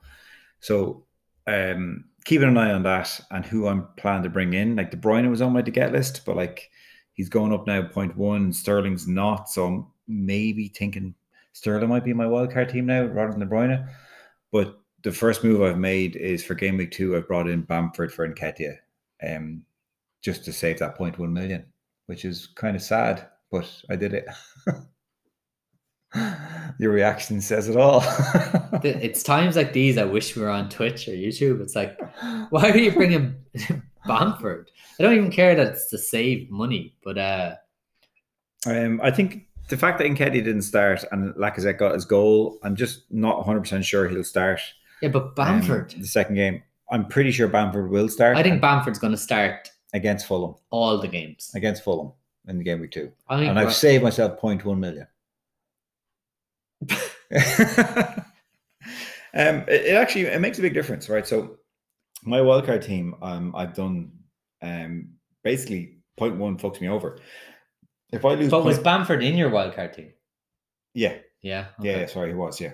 That makes more sense. Yeah, that makes more sense. So if I lose that 0.1 million on, on a single player, it's the difference between me and have to downgrade my five million keeper to a four and a half, Oh yeah, or downgrade my six million striker to a five and a half, Yeah. or my four and a half. it's to a a well four thi- million. known thing in the community. I'm doing them inverted commas. Yeah. Commas, commas that uh, a point one drop may as well be point five Yeah. So terms of your team. like I'm I'm kind of thinking Pickford and Richarlison are coming in for Everton for the next uh, run of fixtures. And losing that point one in Nketiah, which to be honest was a bit of a punt anyway. He's not exactly. I, like the punt though. Don't mind it. I thought he would have started. I, I thought he was going to start as well, and he didn't. So now I'm cutting my losses, and I'm Yeah. saying Bamford's going to start. He's playing against Fulham, and I've saved myself 0.1, aka 0.5 million. That's fair enough. That's that's my game. Yep. Who are you going to captain in game week two? Aubameyang at the moment. Guaranteed at the minute. Uh, pretty much. Yeah, West Ham at home. Liverpool are playing Chelsea. Um, so yeah, more than likely. What is your United plan? I know you have Rashford on your bench. Anyone else? Or No, that- that's it. Rashford comes in for game week two, and I wildcard game week three. So and Man City, nothing. I was going to bring in a De Bruyne or Sterling for game week two, but I've decided to save my 0.1 million instead. Sounds good. Um, that sounds fucking boring. I know it makes sense. And to be honest, I never had a plan to bring in Man City players in game week two because they're playing Wolves away. Yeah, Wolves are one of the best defenses in. Yeah, they did. They're one of the best defenses in the league. Uh, they have that proper match sharpness under the belts. Like I don't care how many friendlies you play or how much yeah, training you they do. finished They've Europa. played a game like and they won a game. And but they finished Europa like what four weeks ago, whatever the hell it was, and played a game. And maybe City don't come back. Maybe they're not better. Maybe they're still going to be conceding goals and losing. I think. City are going to win the league, but I just don't think I need to get them in just yet. Yeah, yeah, same, same. Um, so yeah, game week two for me, not a lot to do. I've got my goalie Meslier, who everyone was laughing at me, but now he's home to Fulham all of a sudden. Yeah, over two games, that's going to look good. Yep, I'm going to play Trent. Kyle Walker Peters, I have to play. He's home to Tottenham, which I didn't like when I was first looking at the start of the season. No, Tottenham mightn't score. Like. no, it's fine. I got Ward Prowse, and I'm I'm happy enough with that. Yeah. James Justin home to Burnley. James home to Liverpool. Not great. I'm keeping Son. St. Maximin. Aubameyang is my captain. Havertz is going for Bruno. Um, if you, You look want to do at, it tonight? I am going to do it tonight. Yeah. Actually, that's one of my questions for you, right? When I was making my team, I have, I don't know if I can show you it here, if I actually have proof. I think I have proof that, yeah, here's my game week one team. And my plan was to go Havertz to Bruno. Yeah. And actually, Bruno's an orange here, so I was going to captain Bruno. So it's Yeah. only Tuesday, and we know Bruno's going up. And I hate making subs that early because just say Werner has a really bad dead leg and doesn't make it. Do I want to take Werner out for like maybe Martial? So oh. just the fact that you know that my preempted transfer was Bruno and he's gone up tonight, would you just do it? It's Tuesday. See, yeah, I, I hate telling you, but I would do it myself Yeah. because it means if you're wild card in week But I'm four asking or week five, probably do want that point one million. Yeah. Like like you said, it is the equivalent of losing a half million player. So I would do it, but I could understand if someone didn't and just made a different choice going forward. But is it a bit silly? Just say I like I said, I've kind of I've put this in the book, as they would say The in book? Ireland. Like my transfer is Havertz to Bruno. So what's the difference between me doing it tonight and doing it on Friday? You lose that point one million. That's what I mean. So why would I wait? I would I would do it tonight. Yeah, but in my head, I'm like, oh, I should wait and play it safe, but I shouldn't. It's like if Werner. I'm doesn't- agreeing with you here. Yeah, no. So so you're you're. I'm playing devil's advocate against myself. so if Werner ends up with a knock and can't play, fine. He doesn't play. You lose the points. If someone comes off the bench, but you don't lose your transfer in your wild card coming up in a couple Exactly. Weeks. Yeah, no, I agree with that. So yeah, that's my uh that's my transfer. Havertz to Bruno. I'll have Vardy home to Burnley and hopefully Werner home to Poole.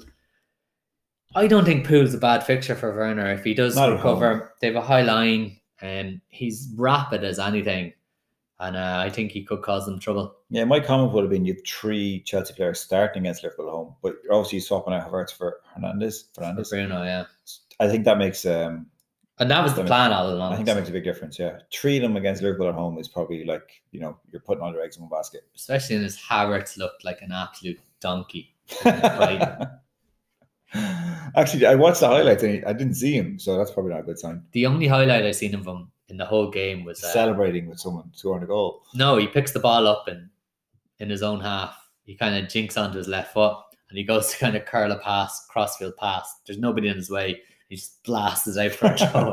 And he's just like, Yeah, look, That would've worked He's a class player, but like maybe it might take him a whole season to to, to settle in. won't take him a whole season. You don't, you don't know. I'm just saying, like, remember Suarez or Firmino or um, I'm naming Liverpool players because I'm familiar, yeah. But, it took him a year to get to settle in. But he's not a right winger either. He's playing on the right side of midfield. Yeah, okay. He should He's a number 10. 10. Like. Yeah. So is he only 19 or 20? Yeah. People are writing him off already. No, in Calm fairness, down. that's a good. It's a great point. He should be playing center. Like he plays center forward in that kind of like deep forward, or he plays number ten. Like Yeah. so. Uh, when Ziyech comes back, he's going to be the right wing guy. He Pulis he is has played number ten. Like his last couple of games for Ajax, Ziyech. Yeah. was number ten. he plays both, yeah. but he's a mean crosser, so I suppose he goes right. But yeah, game week two. Um, captain at the minute is on Aubameyang because I own him home to West Ham. It's either between him and Fernandes. Bruno. Bruno Yeah. home to Palace. I think I prefer Aubameyang. No, Yeah, both take penalties. I But think Aubameyang's more of a threat from the fact that West play. Ham were so shite, I think, just makes it a bit more appealing. My my one of my drafts had Fernandes instead of Rashford, and he was my captain for game week two. So it, Hmm. probably a coin flip. I should probably bring that up as well before we wrap up game week two. When I was uh, crunching the numbers and looking at game week two, I looked at the stats from restart. So game week 30 to game week 38 last season, and Bruno got like a fuckload of points, did deadly, got loads of goals, loads of assists. But he really overperformed. His like Yeah, XGI delta was three point something. He's off the charts. Like Whereas, he's off uh, the charts to the point where it's actually like Unbelievable. impossible. Yeah. But Rashford was actually slightly below. So I think he got three goals, three assists. So he got six attacking returns, but like he should have got six and a half. Yeah. I'd always prefer that to the guy who's He also gets the clean sheets now. Like, you know, that that's Yeah. brought back to midfield and the price drop. And that's why I ultimately went for him just to save a bit A of money. million, yeah. Yeah. I think I'm still going to bring in Bruno. I think it's slightly safer. You have a wild card coming up though, don't you? Yeah. So like if you change your mind, no biggie. Yeah. So that's game week two. We go on to listeners' questions. It's time. It's time. it's question time. Um, some of these are uh, really, really disappointing, Kirk. So uh, they're going to read them out. I have to read them out. Like I've asked them. Um, but uh, I think you're going to be a little bit disappointed with a lot of them. Um, the quality is starting to dry up a little bit. so you're so uh, I cri- haven't- critical of uh, of people who listen to this. I know. So the first question comes in from Callum JB. Um, I don't know this guy at all. He's in a yellow and black jersey, wherever he is. Is that him? Yeah. Or is that like his favorite footballer? We're going to say that that's Callum. But uh, fairly solid question. Thoughts on Wolves and their assets? So Yeah, it was we- one of the last covered matches it. we talked about, but we now covered that it. he's asked the question. They're, they're a great team to have all the way through the team. It's like goalkeeper, defender, midfielder, striker. I'd be happy to have a couple of them and I probably will have at least two in my team. Um, really good defensively. Like their XGA is is one of the highest in the league. Um, Jimenez takes the penalties, involved in plenty of goals in terms of assists. You got Neto, Podence, Traore.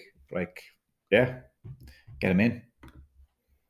I agree. Um, and Wolves have been on my wish list from the minute the fixtures came out. I was looking at them, and uh, they played Sheffield United, who I thought might be relatively tough away. They play Man City, but after that, game week three, we've got West Ham, Fulham, Leeds, Newcastle, Palace, Leicester, Southampton. Yep, lovely. It's a great run, and like Kirk said, very solid team. They've no Europa League now. I think the Europa League really kind of held them back in the league last season Yeah. a little bit.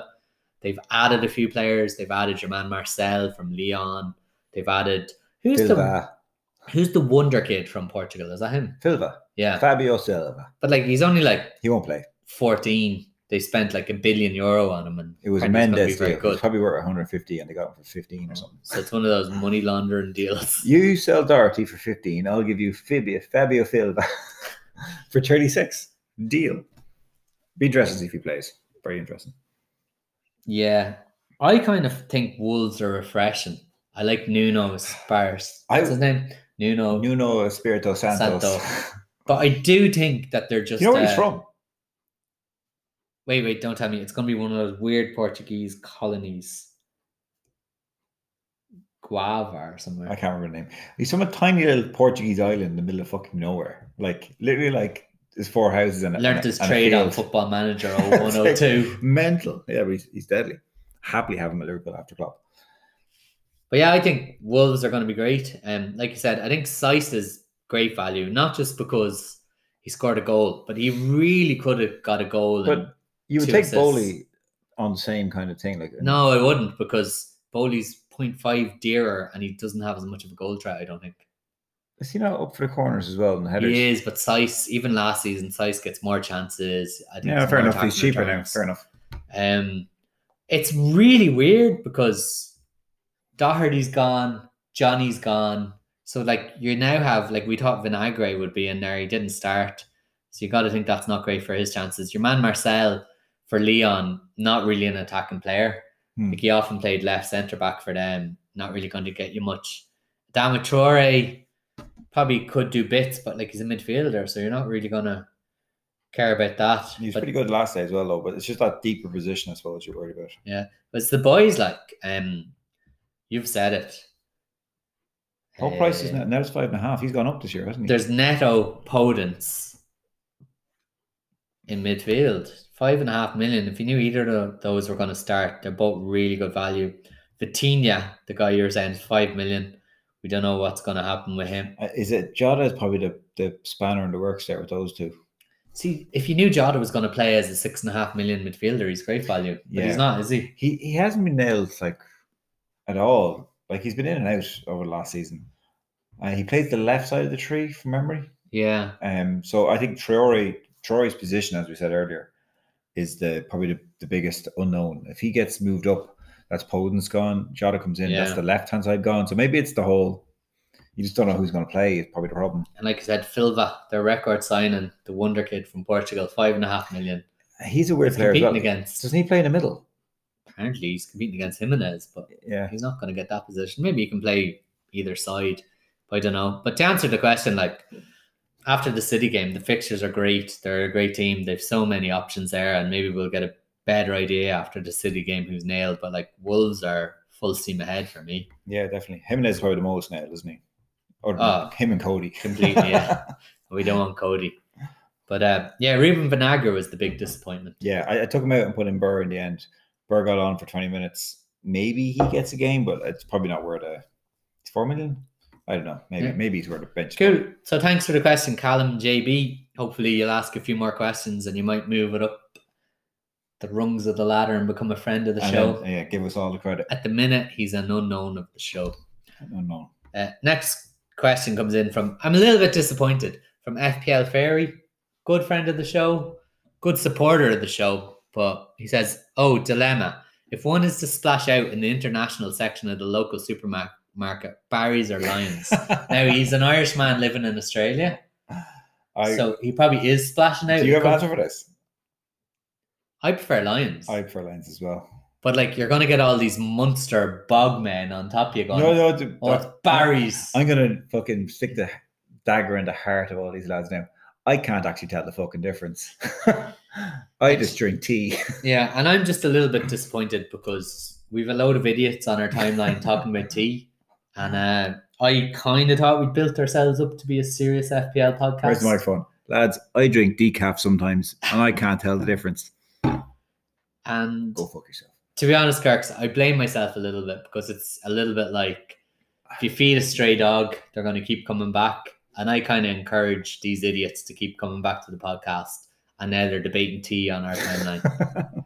Like, what chance? right, next question. What chance do you or I have of going on the FPL show if they look at our timeline and see Well- lads talking about tea? Considering the people that are on the FPL show. Actually, yeah, that's a fair point. Fucking hell, it's uh, next question. comes in from another disappointment. And, uh, usually a good friend of the show. And uh, I was bigging him up last week and saying he's top of the class, our best FPL mind, you know, follower. So he said, You can tell I've had a shit week when this is my question. So Alan Duggan, and I'm not even going to ask this question because I'm going to check how shit a week he had just to make a bit of a tool of him. Do you remember Alan Duggan? This is the Sam Johnson question from last week that I didn't have a clue what was going on. Yeah, and I was watching the West Brom game for a good while before Leicester scored, and I was like, oh no, like Alan Duggan's gonna have nailed this goalie thing. He's done it. So he got 33 points. Bad start to the week. Who did he captain? Mane. Oh my god. I know someone who triple captain Mane, and you kind of feel sorry for them because any day of the week he, he could have been on. Kirks, do you feel sorry for them? I said this earlier on. Oh god, week. maybe actually I take that back. Yeah, if you, anybody asks me Mane or Salah, it's always Salah. That's what I was gonna say. So Same price. there's the guys who captain Salah, 40 points, happy days. There's me, didn't captain Salah, got a balanced team, 65 points. Then there's the guys who brought in Mane, like you said, for the same team, for the same price, not on penalties. Actually, you know what? Sorry, Alan. Robertson, that's the alternative choice to TAA. Yeah. Pepe, the alternative choice to Aubameyang. Mane, the alternative choice to Salah. It's just like he's gone out of his way to like be the differential. Like, it could have been like incredible. It could have been like Yeah. everybody else fucked up and this guy was like number one in the world. So when Father Damo and Father Ted was asking Oasis or Blur, Alan, Alan was like going for Blur, was he? I was going for Blur, but um, maybe that's one too many. Anyway, Alan's question now that we've put it into context. When will you swallow your pride and invite Willie back, or is the plan just to fade into obscurity? Willie was never uninvited. It's his own decision, and I would happily have him back, but he doesn't want it. That's a fair point. Hmm. Um, my view on that is uh, Fuck him. no, look, Willie wasn't kicked off. Willie left by his own choice. Um, it was very hard for Willie to stay in the podcast because the name of the podcast is the FPL Renegades podcast. It's not the FPL Worms, Sheep. the FPL Lemons, the FPL Sheep, FPL Spineless. Do you know? It was just hard for him to keep with the kind of ethos of the podcast. He's actually this year said he's going to be the safest player ever in FPL. Kirks, you had a good way of describing that. the triple bag. What was it? Snipped, bagged, and pilled. I think he's going to get average points every week. I think that's like, I think if he gets average points every week, he's going to be happy. Yeah. But Alan, look, Willie left, and we're not proud men, really. But to be honest, since Willie left, the last two or three podcasts, the listenership has gone up. the feedback has gotten better. One of the one of the reviews that we got, I think, was quite telling, and like it could have been me or Kirk's writing it, but it wasn't, and it was just basically like that lad about picking up his sheets and reading them, and he's a joke shop. Oh yeah, that guy who just uh, gets all the answers before the pod and reads them off. He's a boring cunt. I think Yeah. that, that that's That was the feedback. yeah. yeah. So a few people have said they prefer the organic kind of conversation that me and Kirk's come out with. That just kind of a natural, The, un, the unprepared elitism. yeah, a natural FPL knowledge kind of flowing out of our veins. and there's also 8% beers. Willie refuses to drink more than 4% beers. and two of them. So, Alan, I won't lie, I'm very disappointed in you. You were uh, my highest hopes for everything. Highest hopes, the fall, the furthest to fall. Yeah. I hope you do get a little bit better, though. Like, it was a really bad start for you. I think he didn't listen to anything we said. No. So next question comes in from Callum JB. He's back. The guy in the yellow and black jersey. Early wild card. You said ask another question, and he did. Early wild card. If you've listened to this pod, we're big fans of an early wild card, but I want to say, Kirks, if your plan was to wild card in a certain week and you picked your team and you looked at the Yeah, fixtures, I know where you're great. going, yeah. But if it's like, oh, game week one didn't go well, I need to wild card. I don't agree on that. No, yeah, I, yeah, totally. See where you're going with this. It's did you plan to wild card? Yeah. I think that was our, our big thing from last week. Have a plan, stick to your plan. If you abandon the plan, you're gonna all your guys you, you sub out are gonna fucking score, and you're gonna be like, ah, fuck, I sold all the lads who were getting me points because that was your plan in the first place. Yeah. know. It's difficult. I agree with that. And like uh, that guy obviously didn't listen to our last last podcast because it was all about wild carding early. It's like Having, your, a, having a plan, wild carding early. I don't want to get too repetitive, but it was like your first team is like your first wild card. So you pick that just to cover the first two or three weeks. Then you wild card, you cover the next three or four weeks, and then you take it from there. But like if your question is after game week one or two, it's not going so well, should a wild card? I don't think you should ever emergency wild card. No, it's a bit of a yeah, it's a reaction. Like yeah. After the the first Saturday, you're like, oh, I'm doing shit, and then suddenly your guys all hit on a Sunday, then you're doing deadly. It's like you have to take a view of at least four or five game weeks. Yeah. Move on to the next question. Thanks, Callum JB. Second question. You've moved on up to a random guy of the podcast. FPL era. Best seven million or less mids. Hmm. Um, so I have them up here on the screen, Kirks. My opinion is uh, Harvey Barnes. I was watching the West Brom match. He uh, flew down the left hand side. He got in, cut in, took three or four chances. His finishing wasn't great. Uh, didn't really show much composure, but on another day he could have easily got a double digit haul. And it was a weird kind of game because Vardy did nothing and came out with I think 13 points. Yeah. Whereas Harvey Barnes actually looked quite impressive and came out with probably He three fluffed, points. yeah, he fluffed those two chances he had. Um, it was one on his right foot, and the rebound came back on his left, and he Yeah. just skied it. But even for the first Vardy penalty, he came down the wing, he left his man for dead, and uh, uh who's the ex Arsenal guy? Bar Bart not Bartlett.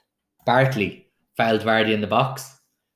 But uh it was Harvey Barnes was like down the wing about to square to him for an Yeah. assist. He's top of the threat on uh, FPL there as well.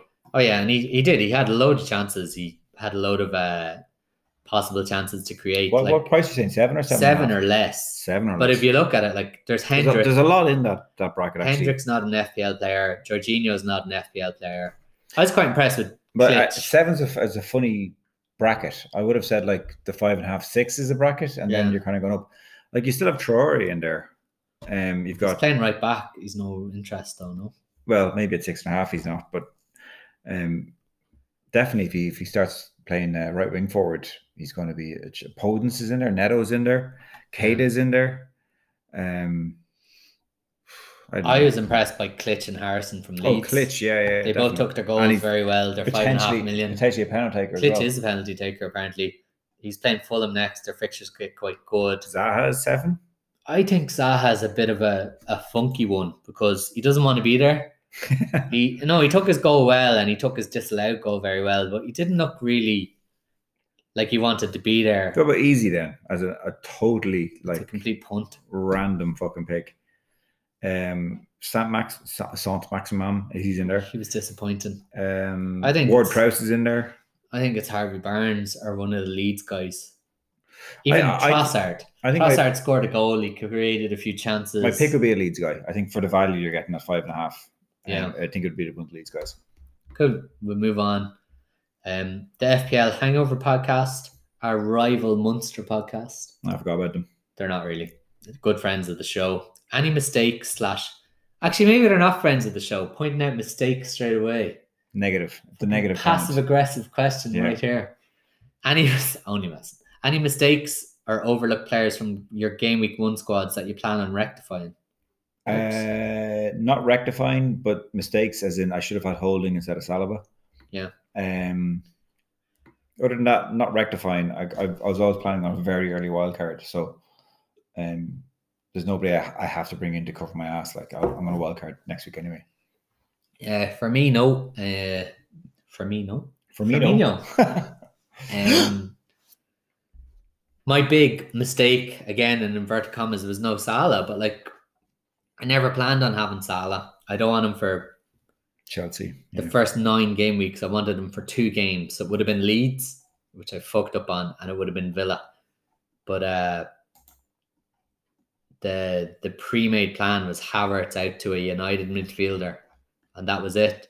So the rest of my team is looking quite good. Uh Son, it's not that I don't think Son was disappointing. I think Spurs were really, really poor. I think Son is their only kind of shining light. As if he could show up and get two goals, and the team is shit next week. Yeah, and like he's added a new string to his bow late last season. He started taking all the corners. Yeah. you know what the worst of it is? I think one of the best archers in the world is He's South called Korean, and he's blind. Do you remember that guy? No, in the Olympics. I'm going to Google that one. He is, yeah. We did a fantasy draft in the Olympics and work, and uh, there was a guy from South Korea, best archer in the world. He's uh, legally blind, and like he just knows how to set up his body, and like has a feel for exactly how to shoot. But he's legally blind. Fucking mental. But uh, to answer Jur, who's the Didn't ask that question. my favorite half of the FPL Hangover podcast because Seamus loves himself too much. Um, Right. there's nobody I really want to change. Like, uh, It would have been a big change for your team to have Salah. oh yeah, I wouldn't have had James. It's not like you could just swap in Salah and go, there you go, I I would have fixed it. no. Like I have Vardy now home to Burnley. He has three nice home fixtures. Um, So, Yeah. like you said earlier, after game week two, you'll know if you made a balls of it. yeah, exactly. game There's week nobody. three. But it it seems really weird because I don't have Salah. Like maybe I should admit that that was a mistake, but it wasn't in my head. Even though I missed out on a lot of points. And look, take away the penalties, and uh, who knows? So we move on to the next question. Oh, and it's my second favorite guy from the FPL Hangover podcast. So he originally asked thoughts on Zaha now that he's actually playing as a forward. Uh, I think we said earlier on, we don't think he's going to stay there. We think it's going to be a front three with Zaha, Batshuayi, and Eze Yeah. left, right, centre. And even if they stick with a 4 4 2, I think it's still going to be Ayew and Batshuayi up top and Zaha and Eze maybe on the wings. I, yeah, maybe maybe Eze doesn't come into the team straight away and it goes 4 4 2. I can't see him going that attacking with two attacking wingers and two forwards. Yeah. But yeah, either way, I, it's probably not the way forward with Batshuayi. And actually, Seamus comes in with a second question. We probably shouldn't have read his first question, but we're bastards. He said, actually, screw that question. I have a better one. James Rodriguez, my Colombian namesake. James Rodriguez. I didn't know Seamus' second name is Rodriguez. That's fucking cool. Seamus Rodriguez. Classic. He- if it is, he should have it on his, Classic. on his actual account. He said he looked quality against Spurs, but will this result in actual FPL points for his owners, or will Everton players benefit instead? Um, kind of touched off it go. earlier on as well, didn't we? Like he did create five whatever chances, but I think it's going to be to the benefit of Richarlison. apparently, all of his five chances were to Richarlison. Rich Charlison. I keep forgetting there's a Yeah. little bit in that name. James did take a few set pieces. Digne took the one that mattered that led to the goal. So I don't think it's gonna. I don't think he's gonna wrestle set piece duties away from Digne. I think He was good though. Might share them. He was very good, and like for his first game, he was very impressive. But he was very much a Luka Modric kind of player to me, like the assister of the assister. Like he Yeah. looked quite tidy, really good technique, passed the ball quite well. Right. I suppose at the end of the day, how much of an improvement is he over Walcott or Iwobi or Davies? Oh, massive. And Like- I think he's going to take penalties, to be honest, Yeah, that'd be that. That we're talking earlier again as well. That's very interesting. That's who's going to take Everton penalties is a, is a big thing. And like I wrote an article on James for a little site called theathletic.com. I didn't read it. Kirk, someone only imagine the Athletic is like a massive football site. Didn't read it. I wrote it for a different site. But uh he looks really promising if he can stay fit. Like, With Ancelotti as well. yeah, like since the 2014 World Cup, 2014 World Cup, he was absolutely unbelievable. He got in the team of the World Cup. One He of my scored- favorite goals of all time. That That was the Puskas Award for best goal. Go. He got his move to Real Madrid. He had a fucking deadly season for Real Madrid. under Ancelotti. under Ancelotti, you're right. And then he just kind of disappeared. But if you look at his stats per 90, ever since then, so he's been injured a lot, they're just up there. I, I put them up in that article, and he's up there with peak Ozil for Arsenal and Real Madrid. He's up there with kind of KDB other than this season. This season, KDB just kind of went to another stratosphere. But it's just key passes per 90 were deadly. His XG was quite good. His XA is really good. Like he's a really good player if he can stay fit. And at seven and a half million, I think he could be a bargain. Yeah, definitely. I just I think the other players might benefit more from him being there. That's that's the catch. Yeah. Like even Dominic Calvert Lewin, Jesus Christ, his name is difficult to say. Um, he might benefit more in FPL terms, in football terms. So obviously he's probably the- quality. I was surprised actually because when they, they got him, I was like, oh, here we go again. Everton buying another fucking Yeah. has been kind of player. But the fact that they've steeled up the midfield so much and he's playing in that front three, it's definitely interesting. I agree with that. Um last question. Like, should we even read questions like this, Kirks? I don't even F- know what it is, and I'm gonna say no. FPL dad, like he is a good friend of the show. Like he does ask questions, he engages with the pod, but like Coke or Pepsi. It's like, is he eight years old? This is like the lines and Barry. I don't think I can tell the difference. I don't care. I can definitely tell the difference between Coke and Pepsi. I don't. I don't drink either of them enough to know the difference. I think I drink Coke Zero. No, what's the other one? Yeah, Zero. Is it worth the laughing face like? Because it's not even a funny question. He knows himself that this is a stupid question. Coke, I suppose. So uh, we've answered all the questions from Twitter, and I'm going to do a new section on WhatsApp from now on, just with our own actual friends. Because what's our league called? The Fergal Lawler Memorial yeah, Questionnaire. because like it's one of my greatest, one of my proudest moments of this FPL podcast is we've managed to get pretty much all of our friends playing FPL again. Yeah, they hated it. A couple For of years about ago, 10 there was not a years, none of them would play it. They were just always like, I'm not playing it. You three are always going to win something, blah, blah, blah. I love football, but I'm not going to play a football game. Made no sense to me. Old man Mark played a couple of years ago, Yeah. but uh, he's But back. Since we started a podcast, we've managed to get them all back in. And to be honest, they all fucking smoked me last season. so, uh, Yeah. So I, I just said today I'd ask them any questions on WhatsApp for FPL. So Jim asked Spurs or not Spurs. When Uh, you click into his team though, he has three Spurs players, so it's a bit fucking late. Oh, fucking Does he have three? yeah. Doherty, Kane, no, two. Lloris, Doherty, and Kane. My only surprise is he doesn't have three United players on the bench. That's probably the biggest shock I have. Yeah, Uh, Other than that, it's like, oh, who else has Jose got? Oh, I'm going to bring in Spurs players. Like, Spurs are shit last season. Jose can't. What's the best? The second season syndrome? Like, it's Oh, yeah. fucking well known. Just avoid until otherwise proven otherwise. Otherwise, proven otherwise. Next question comes in from Kirks. How does Kirks do it? Kirks, how do you do it? uh, luck, I think, is the main factor. Um, But you also take a chance. yeah, it's it's keeping to what you know mixed with a bit of randomness. There you go. I can't I believe asked, you asked. I asked question. question. You asked it. Uh, next question comes in from uh, Connie. What does FPL stand for? This is the Uh, level we're dropping to now. Fantasy Premier League. Like let's not even try and be funny. um, Mark. Actually, you know what? Actually, just before you go off that, you know the funniest thing on Reddit is when someone asks what an abbreviation is. You know, like they're like uh, Kyle Walker Peters. I don't like Reddit, but go on. Well, who is KWP? And everybody just puts up all the abbreviations for every other three syllable name player that ever existed. It's actually very funny. And the last question comes in from Mark. How come Kirks is such a smug, and I always said I'm not going to use this word on the podcast, see you next Tuesday. Bastard. Yeah. Um, Why are you so smug? probably because I'm top after week one again for the fourth year in a row. So smug. so smug. But it's like you earned Where's it. my sunglasses? Right, we're going to move on to one of our. It's going to be one of our only recurring features of the podcast. So we're obviously going to do the usual game week reviews and the questions, but This is very. the only important. novelty version. Where is Willie? Where's Willie? Kirks, if you would do the honors, please. Where's Willie? I have, to, I have to look down the table for this one. Kirks, on. you find the table, and I'm just going to explain to new listeners. Willie was a co-host of the podcast. He uh, he did the first two seasons. He left. Um, he's the safest man in FPL. by far triple bagged.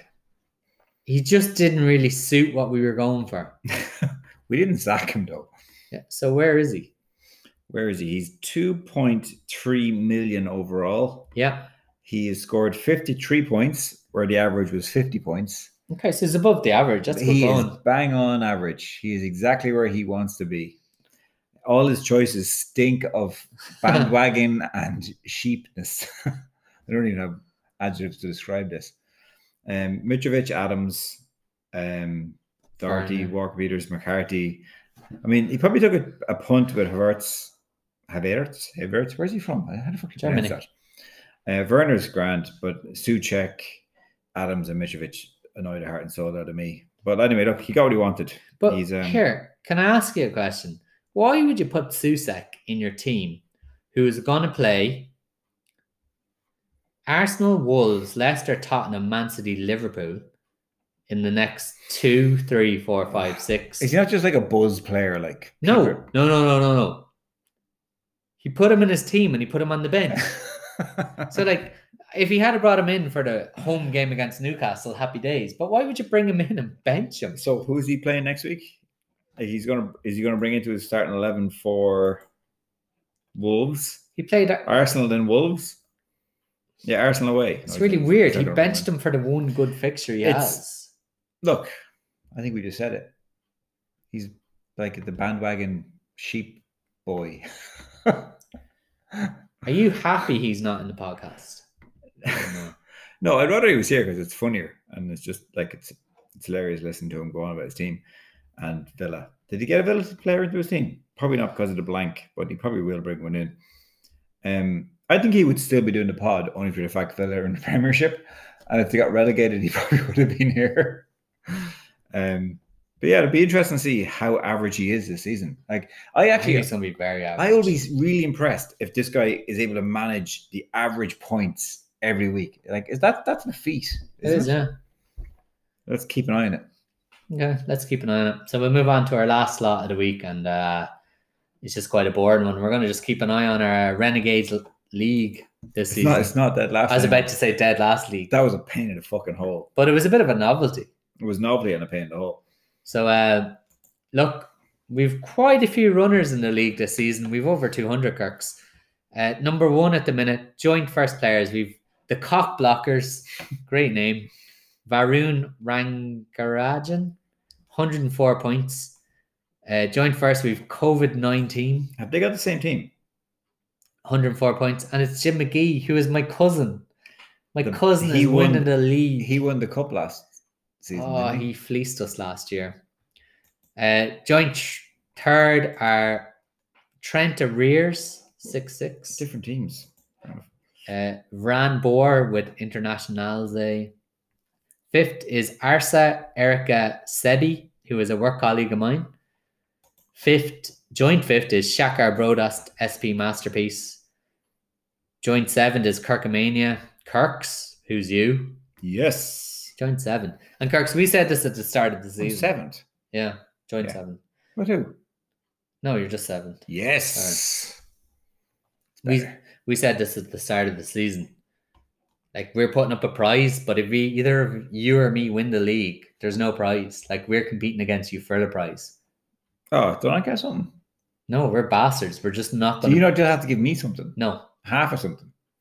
No, You have to give me half a price. no. If one of us win, it's just happy days. We don't pay out. I feel like you should half. No, a. Kirks. A lot of more credible leagues. If one of us won, they'd be like, "Well, we won, but we're still going to pay out our." Oh no, we're not paying out that. You're paying me half. No. All right. And then uh joint eighth is uh AJ Daredevils, Ajay Kumar Reddy Pedamanama. And uh with him in joint eight is my big cock. So there's a lot of cock, yeah, Team very very popular. Sine Junang, and then tenth, another work colleague of mine, Charlie Hull City, no cocks in the name, Robert Pritchard Jones. Good guy, except a Villa fan. Oh, why do they exist anyway? So, Garrix, that brings us to the end of the podcast. We're going to leave it there. If you did enjoy the podcast, check it out. It's the FPL Renegades podcast at Renegades FPL. We're putting our hearts and souls into this podcast for the people. I'm just drinking and talking shite. So, uh, look, if you do enjoy it, give it a like, give it a retweet, share it, tell your friends and family. Hold on. Retweet it publicly. Yeah, my I'm biggest, not, I'm not on Twitter, but I feel like this is a thing. My biggest pet peeve of this podcast is we seem to Attract people who like to privately admit they like it. Exactly. we we attract a load of people. Last week alone, we got at least 10 people DMing us going, Great pod, keep it up. Really enjoy it. Good banter. It's a bit of a, a change from the other podcasts. And like, are they just embarrassed to admit that in public? Are we embarrassing? Like your Gambia gaff. Is that like put us off like a continent there? Kirksey, we just like when we're back in school and you kind of hook up with that bird behind the bicycle shed and she's like, she's a five out of 10. You don't want to tell your friends. We're a five out of ten. but you're still getting a bit of a thrill out of it. So, are we that five out of ten Look, bird just behind brag. the bike sheds? No, It's, it's sad. It'd be sad if we were. sounds like we might be. But look, I'm glad the season's back. Had a good game week one. Looking forward to game week two. Looking forward, looking forward to better question next week. Like this Yeah. week, No, Tea. no lines and berries and Coke and Pepsi. it was pretty poor. It was piss poor. But anyway, look, some deep technical, tactical questions. Yeah. Best luck to everyone in game week two. We do appreciate you listening. Good luck and good night.